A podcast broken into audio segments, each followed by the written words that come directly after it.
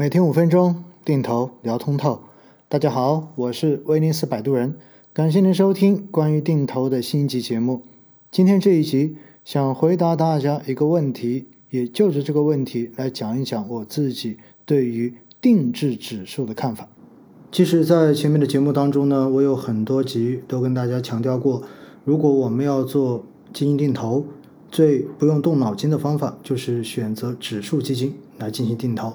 因为呢，它永远都是满仓的，而且会跟随着市场同涨同跌，一定不会出现说跌的时候跟着跌，但是涨的时候却不跟着涨的这种现象。因为作为定投来说，并不怕我们所定投的这个基金下跌，最怕的就是该涨的时候它不上涨。那现实中间呢，一般说到指数基金，我也跟大家介绍过，分两大类。第一类就是宽基指数，另外一类呢就是行业指数。宽基指数和行业指数最大的区别就在于，宽基指数不分行业，它包含了多种行业，往往呢它会按照某一种规则来进行样本股的选取，但是绝对不会是根据行业来进行样本股的挑选。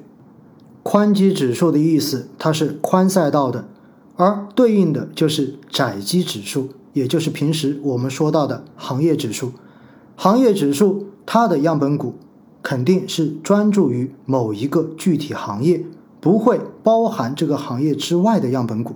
而跟踪行业指数的基金就叫做行业指数基金。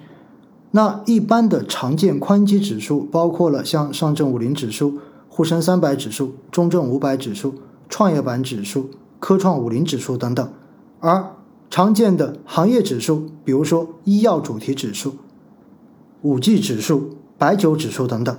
那从名字上面我们很好去区分。那一般我们如果要做定投，就在这些常见的宽基跟行业指数中间进行选择就 OK 了。当然，有时候还有些朋友喜欢去挑策略指数，也就是 Smart Beta 的指数。那么这些内容呢，在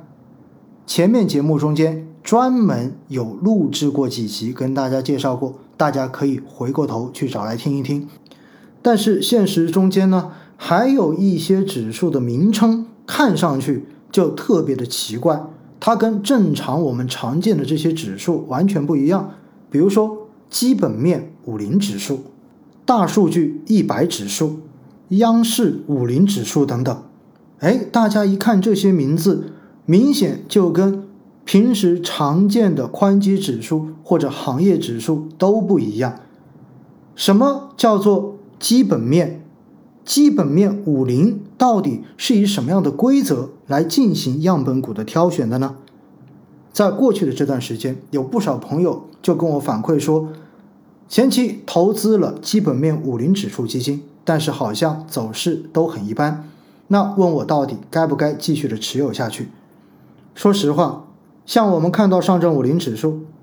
马上就会反应过来，这是一个超大盘蓝筹指数；当我们看到中证五百指数，我们就会知道它是一个中小板指数；而我们看到五 G 指数，就知道它就是专门投资于五 G 行业的指数。所以呢，常见的这些指数，一眼看上去，你都会非常清楚它到底是投什么的。但是，当我们看到基本面五零，当我们看到大数据一百，看到央视五零指数，我们可能根本就不知道这些指数到底属于什么样的风格，也不知道它挑选样本股到底是采用什么样的原则。那么像这些指数，在市场上面，我们都把它叫做定制指数，也就是这是某些公司跟指数编制机构合作，在。正常的宽基或者行业指数的基础之上，重新设立样本股的挑选规则，而定制出来的指数，而这些指数定制出来就是为了发行跟踪这些指数的产品，所以它的这一些样本股挑选规则很有可能并不那么简单，而且我相信作为普通投资者来说。可能大家在投资这些指数的时候，根本就没有去了解过，到底这个指数代表的是怎样的投资风格。比如说基本面五零指数，它所跟踪的指数叫做中证瑞联基本面五零指数。那它挑样本股怎么挑呢？它是以沪深 A 股为样本空间，挑选基本面价值最大的五十家上市公司作为样本，采用基本面价值加权计算。我相信大家肯定要问我，什么叫做基本面价值呢？说实话。我仔细看了一下这个指数的说明，发现对于普通投资者来说，要理解这个东西还真的不是一件简单的事情。但是我看了一下这个指数的风险特征和历史的走势，你会发现其实它跟上证五零指数相当的接近，而且在它的成分股中间，金融占了百分之四十九点七，房地产占了百分之七点六。说白了，这个指数基本上跟上证五零指数投资起来的效果差别不大。而上证五零指数大家都知道是属于超大盘蓝筹指数。超大盘蓝筹指数前面我有专门录过节目跟大家讲，其实它并不太适合进行长期的定投，因为波动太小了。而且在过去的这一两年，整个大金融板块的走势相比成长板块确实是比较差的，所以去投资这样的一个指数基金，怎么可能会有好的收益呢？当然，并不是说基本面五零指数就一定不好，在特定市场环境之下，它也有比较好的表现。